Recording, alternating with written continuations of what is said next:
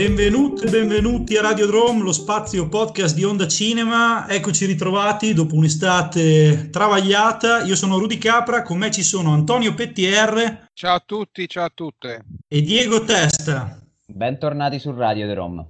Bene, non vi chiedo come avete passato l'estate perché un travaglio per tutti, quindi eh, vi chiedo subito cosa ne pensate di questi due titoli che abbiamo scelto oggi, neanche per discutere ma per litigare, perché sono due titoli eh, molto divisivi, sui quali ci siamo un pochino amichevolmente scannati anche in redazione. I titoli sono Tenet di Christopher Nolan e High Life di Claire Denis. Che cosa ne pensi Diego? Io partirei da Tenet se, se, non vi spiace perché Highlight ce lo teniamo in chiusura e partiamo subito con le cose più frizzanti. Allora, Tenet per me, eh, metto subito le mani avanti, è un giudizio positivo. Positivo rispetto anche proprio alla filmografia di Nolan, ma il film, nonostante qualche zoppicata che adesso vi spiegherò qual è secondo me, cammina veramente bene, cammina bene dall'inizio alla fine. Questo perché? Perché secondo me Nolan fa per la prima volta un film, forse da memento, tra i più testuali, o meglio metatestuali. Lui chiaramente fa il suo solito blockbuster e lo fa nella maniera più analogica possibile. Lui è chiaramente una vecchia guardia del blockbuster, vuole che le scene siano vere, usa il digitale solo per tappare quei buchi che, non, insomma, che eh, ovviamente tutta la fase analogica non potrebbe, non potrebbe fare. Ma che cosa mi è piaciuto tantissimo? Il carattere metatestuale del film, perché è da una parte non è, non è invadente ed è molto molto semplice, nel senso che qualsiasi spettatore si accorge che Nolan ti sta dicendo, e te lo dice chiaramente alla fine con il protagonista che si autocita, no? Eh, proprio in questo modo, ti sta dicendo che il film è un film fatto di ruoli, di attanti, che tu Rudy me l'hai suggerito, non è eh, una freddezza, non è un cinema freddo, è semplicemente un film scoperto, cioè scarnificato da quelle sovrastrutture testuali che secondo me Nolan si è portato dietro tantissimo dai Batman e da Inception. Che cosa intendo? Intendo che i film di Nolan sono sempre stati in bilico tra il voler fare un film molto teorico e poi comunque cedere tantissimo al blockbuster, cedere all'azione, cedere ai dialoghi spossanti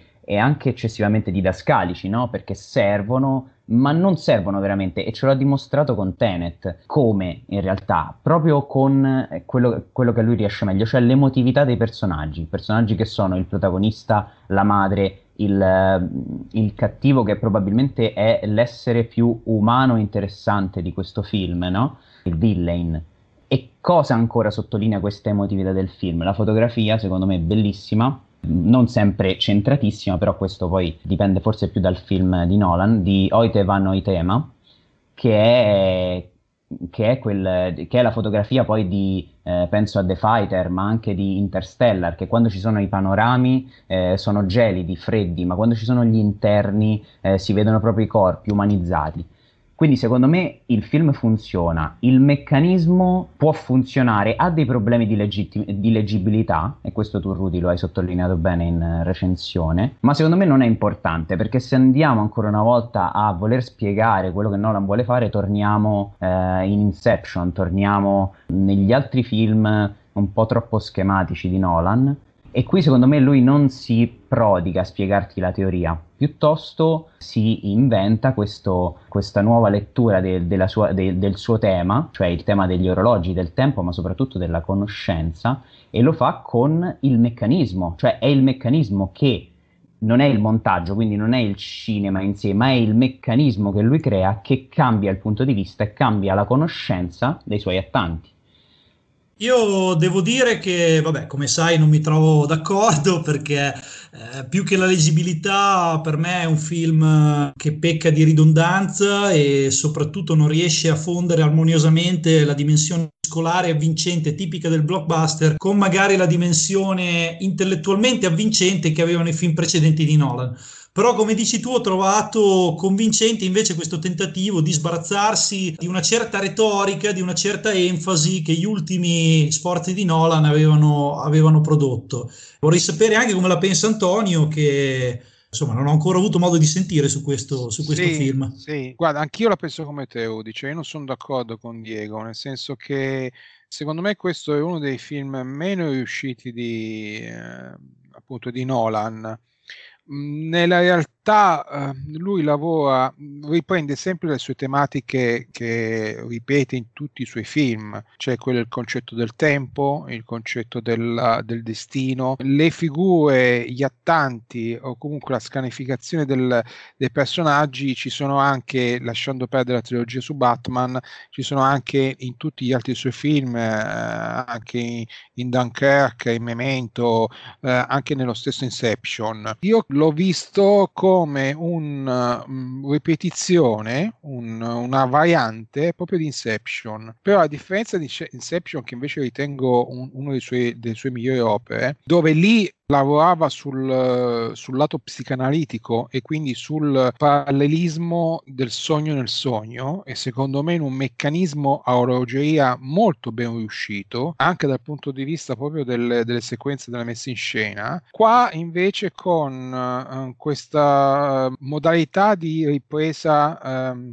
appunto um, al reverso, che non è un, un, un, gioco sul tempo, ma proprio è un ritroso, eh, secondo me è un meccanismo che poi è fine a se stesso, nel senso che poi non è complicato da capire come ho letto e ho, sentito da molte parti, no? in realtà, come ha detto bene anche Diego, la storia è abbastanza semplice, quindi è, anzi è, è, quasi scarna, ma è proprio il meccanismo che in qualche modo fin troppo scoperto e fin troppo ripetitivo e un po' fine a se stesso, nel senso che il tempo palindromo o, o, mi sembra che è un, una bellissima idea, ma poi Nolan in qualche modo la mette in scena in modo molto, molto semplificato, al di là poi invece dell'articolazione della complessità di quello che può essere la, la visione, una prima visione. Sì, su, capito... su, questo infatti ti, ti interrompo appunto per dire, per specificare questa tecnica del reverse motion che contrariamente a, allo stile di Nolan, che di solito, almeno visivamente, è molto d'impatto e suggestivo, diciamo anche solo un film come Interstellar messo muto, comunque ipnotico, no? cattura lo sguardo, eh, esatto. come tanti altri suoi film.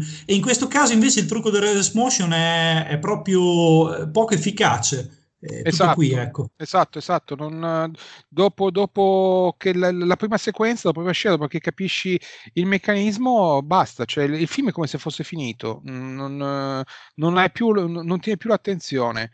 Mm, a differenza, invece, appunto, e, no, e, non c'è, secondo me, manca proprio la costruzione del montaggio parallelo che funzionava perfettamente in Interstellar, in, in una situazione, eh, voglio dire, spaziale ehm, macroscopica, cioè quindi esteriore, perché si parla di spazio, e funziona perfettamente in Inception che invece ha una, eh, in una situazione microscopica, quindi interiore, perché andava eh, su tre diversi livelli, eh, un sogno al cubo. invece qui è, è tutto lineare e, in qualche modo nella linearità della, delle sequenze poi si perde la, completamente la tensione. Quindi alla fine è un film in qualche modo non freddo, ma un film ehm, che non ti cattura, non, non, ti, e non è coinvolgente più che freddo.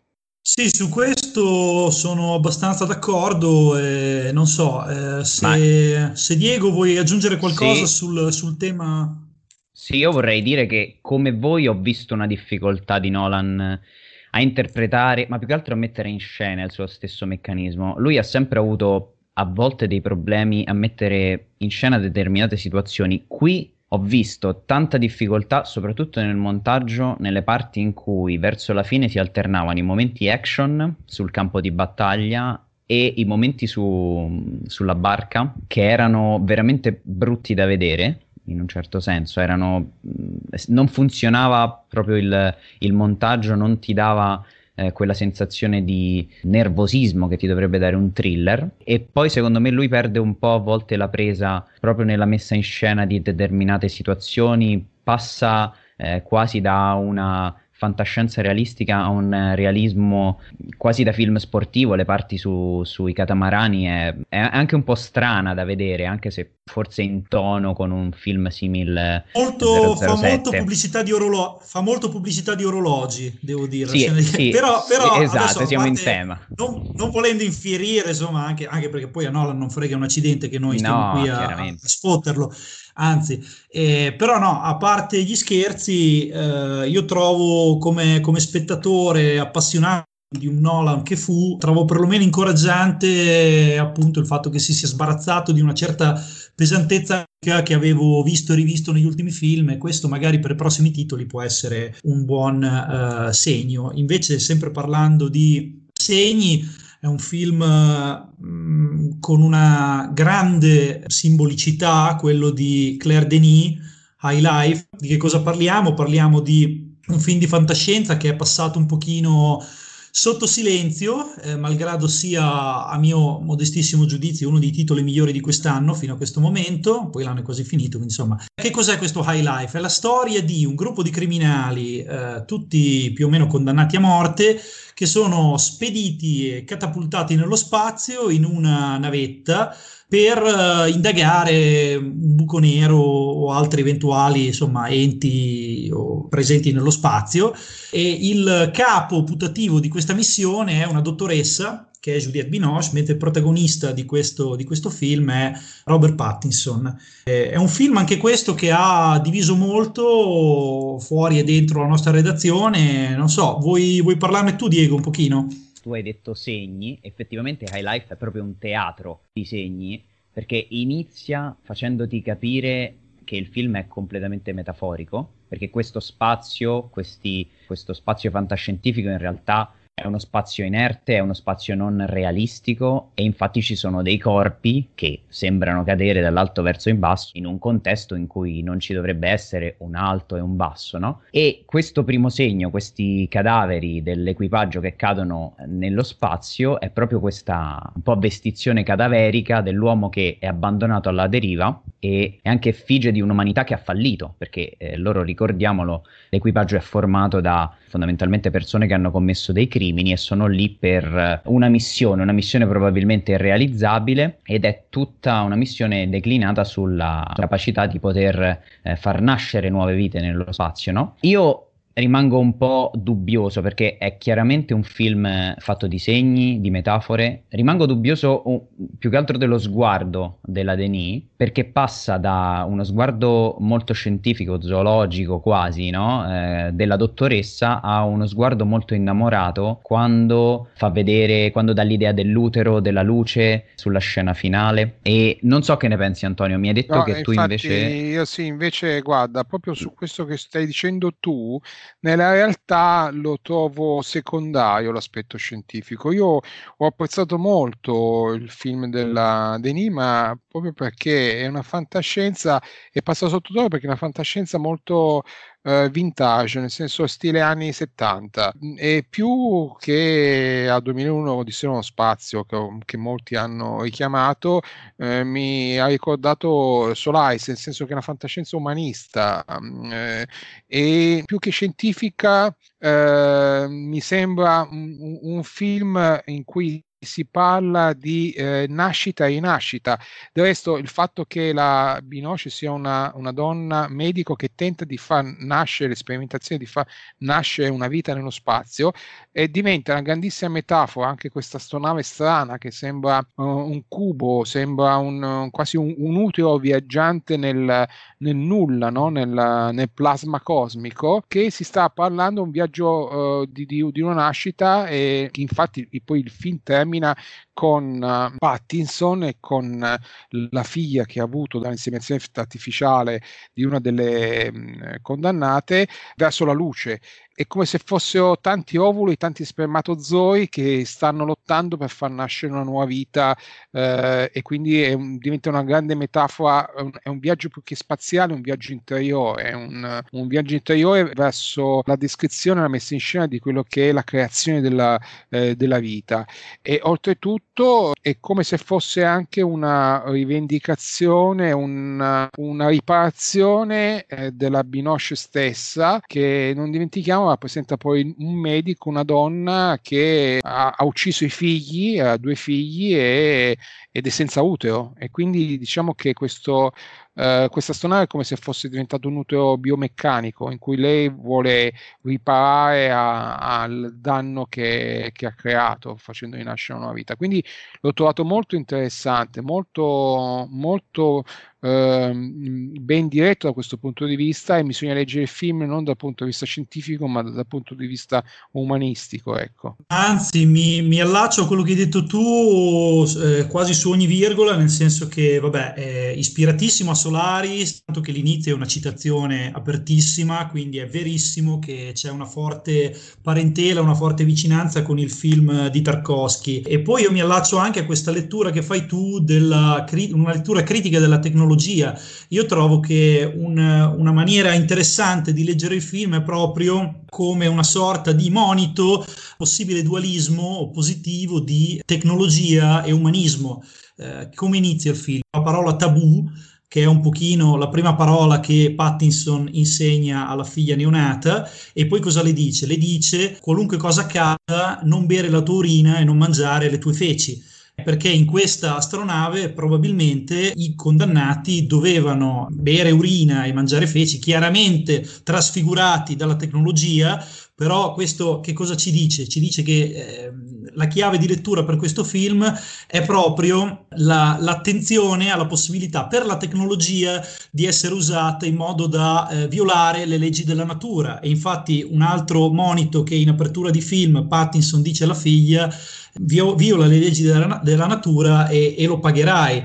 E, e poi che cosa abbiamo? Abbiamo questo report che lui quotidianamente deve consegnare al computer, diciamo registrare una sorta di diario di bordo e, e questo ha la funzione di un rituale eh, che è in qualche modo rassicurante, che in qualche modo eh, riesce a dare una eh, quotidianità a una vita persa nello spazio che altrimenti eh, è insensata perché? perché è la riproduzione meccanica di eh, una, una, potenzialità che la tecnologia eh, continua a perpetuare ma senza avere un, un autentico scopo. Cioè, qui le, leggiamo anche nella figura della Binoche, che è una sorta di Medea, e infatti eh, la chiamano la, la sciamana dello sperma, una cosa del genere nel film, una figura che è a metà fra scienza e religione, e, e di fatti la scienza poi è la religione di questa, di questa epoca storica. Eh, però il film, eh, in particolare io credo la, la Denis attraverso questo film ci avverte che la scienza non ci dà una redenzione, ci dà solamente una grande potenzialità e un modo differente per guardare agli esseri umani. Infatti le condannate che cosa, che cosa diventano negli occhi della Binoche? Diventano un fine esemplare, un esemplare funzionale. Funzionale a che cosa? Al, a, all'esecuzione di questa sorta di uh, nuova religione che deve perpetuare il dominio della tecnica. E, e tutta questa figurazione, questa sorta di leviatano che uh, è, è, condannato nello spazio in perpetuo a, uh, a eternare le funzioni sterili questa, di questa scienza avanzatissima, a me ricorda un pochino il racconto uh, nella colonia penale di Kafka, no? dove Kafka. c'è questo prigioniero sì, esatto, dove c'è questo prigioniero che viene, eh, diciamo, ucciso, squartato e, e mh, disegnato da un, un, erpice, da una sorta di eh, punteruolo eh, istoriante eh, che gli incide tutto il corpo con delle, de, delle frasi, diciamo, eh, di correzione. Ehm, e, e, e, quindi Kafka eh, segna un parallelo interessante perché il, la particolarità del fantastico di Kafka è che in qualche modo il fantastico nei suoi racconti è sì percepito come qualcosa di alieno, però nessun personaggio eh, sembra stupirsene più di tanto, cioè è, è, mm, i, come lo Scarafaggio, no? Grigor Samsa, ciascuno, nei, nei, ciascuno dei personaggi di, di, Kafka tenta da subito un doloroso adattamento a una realtà che è, è surrealtà prima di tutto. Ehm, ed è un po' secondo me la dimensione che eh, la tecnologia ricopre nelle nostre vite, cioè qualcosa di eh, fortemente prossimo a noi, ma che è potenzialmente alieno e, e quindi potenzialmente alienante, che ci può eh, trarre fuori attraverso il medium tecnologico dalla nostra umanità, che è quella che dovremmo a ogni costo eh, mantenere. Questa almeno è, è, la mia lettura, e, mm, è un film molto difficile, molto pesante, anche scab- scabroso a vari livelli. Sì, sì, Però perché sì. poi eh, hai perfettamente ragione, ci sono, è statificato perché poi c'è un discorso che fa eh, sull'incesto perché c'è il rapporto tra Pattison e la sua figlia ed è anche dire, strano il fatto della in particolare il fatto della temporalità, nel senso che la figlia cresce per Elissi durante il film e diventa una donna, quindi un'adulta, e Pattinson invece non invecchia, sembra quasi Matusalemme. E in, in effetti sì. l'aspetto religioso, di religiosità, è, è, molto presente anche perché questo diario di bordo sembra quasi un, un, quasi un libro, un libro biblico, non so, un, una, un, appunto una, una narrazione no, mitologica della nascita del, di, un, di, una dama ed Eva, eh, di una nuova umanità, di una nuova, di una nuova razza e quindi eh, in, in, questo caso è, è, è, simbolico, diventa quasi eh, simbologico da questo punto di vista. È un parallelo molto interessante a cui non avevo pensato e fra l'altro eh, trovo anche che a questo punto assuma anche maggiore rilevanza il tema del tabù, la parola tabù che è la prima che viene insegnata alla figlia, come secondo me a voler ribadire sia alla fine che all'inizio del film che in qualche modo la famiglia come nucleo fondante del genere umano, che sia una famiglia diciamo di autentici consociati oppure semplicemente di amici o eccetera eccetera, eh, sia forse eh, quel eh, germe di umanismo che può eh, in ogni situazione fungere, quello sì, davvero elemento redentore. Bellissimo come il film della Denis ci faccia passare dai temi di morte e vita binomio costante perché questa nave è sia bara che culla se vogliamo. Però volevo chiedervi come avete interpretato la scena in cui loro vengono a contatto con eh, un'astronave simile alla loro che contiene che ha all'interno a mutati cani o comunque dei cani che sono destinati alla morte. Se avete visto qualcos'altro che non sia solo il parallelismo uomo-animale, cioè loro che sono trattati alla stregua di animali che non possono nulla se non perire oppure conoscere qualcosa al di là di questo spazio stretto altro che li circonda, perché loro poi venivano a conoscenza della della realtà umana attraverso appunto delle immagini digitali. Quindi ti lanci realtà... tu Antonio o, ti lancio, o mi lancio io nell'interpretazione dei, dei cani? Lanciati tu. Mi lancio, mi lancio dall'astronave nel buco nero. Lancia, no, lancia eh... buco nero, poi dopo ti dico quello che penso.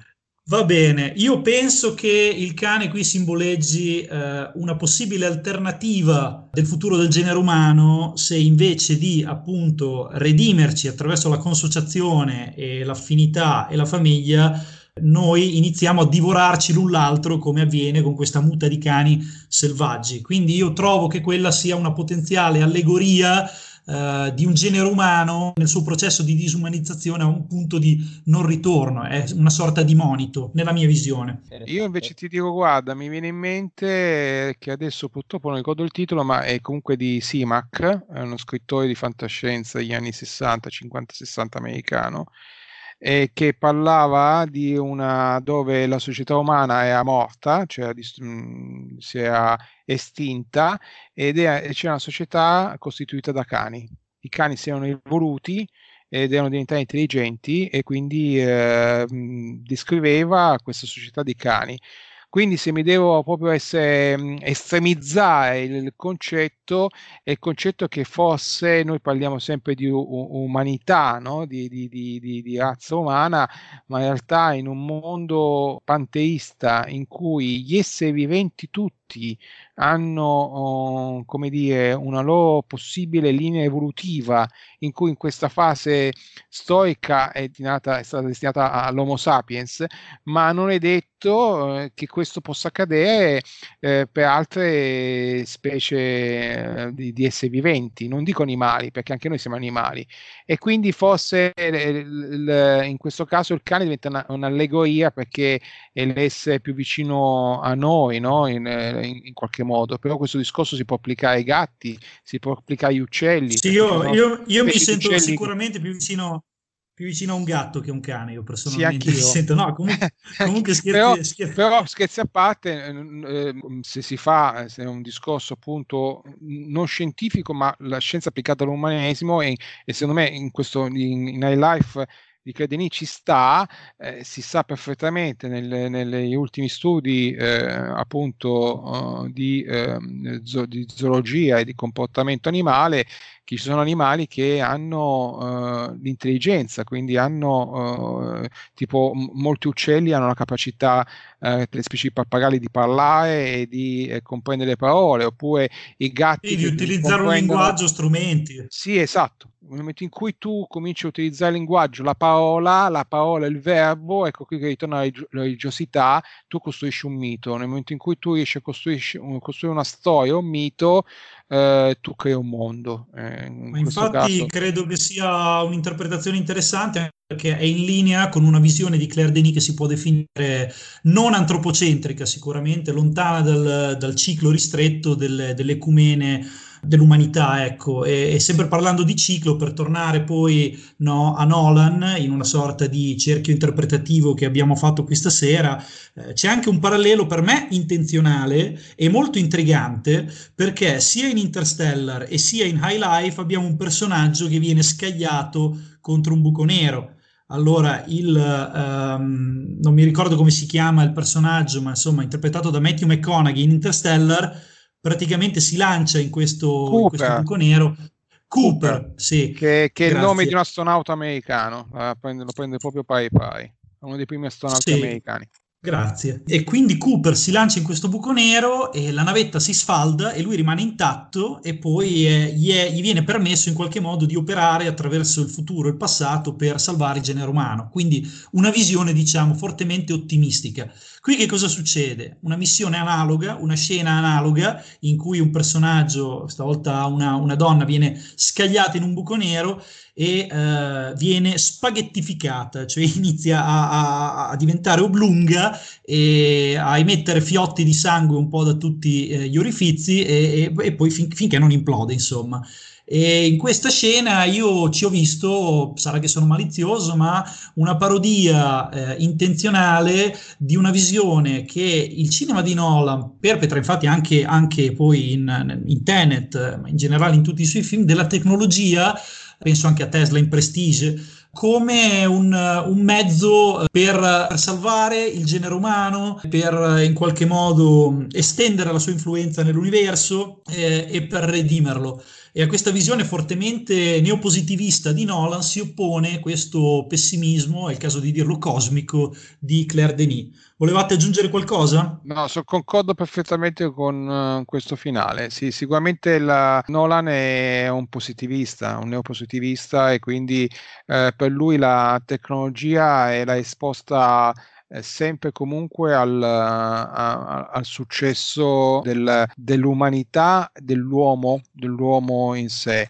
In Credeni, in questo caso, eh, la tecnologia diventa un, uno strumento che in qualche modo è, fallace e, e, quindi infatti eh, poi si eh, affida invece a, ad altre cose, cioè a, più a un mondo di, eh, eh, mitologico più che religioso. Quando si parla di religiosità eh, parlo in senso lato, mitologico, ecco, del mito. L'immaginario simbolico del mito. Diego, vuoi aggiungere qualcosa? No, per me avete detto tutto, dico solo che chi se lo volesse andare a cercare il romanzo che citava Antonio è Anni senza fine. Bravissimo, non mi ne Grazie. Che, che un, lo consiglio perché è un bellissimo romanzo e poi Simac è uno dei grandi maestri della di con, letteratura della, della, science fiction, proprio uno dei, dei classici, quindi da, da leggere. Anni senza fine, bellissimo. Fantastico, bene, vi abbiamo anche lasciato con i consigli per gli acquisti. Allora, un caro saluto da Rudy Capra. Ciao a tutti da, da Antonio Pettiere. E ciao a tutti anche da Diego Testa e alla prossima puntata.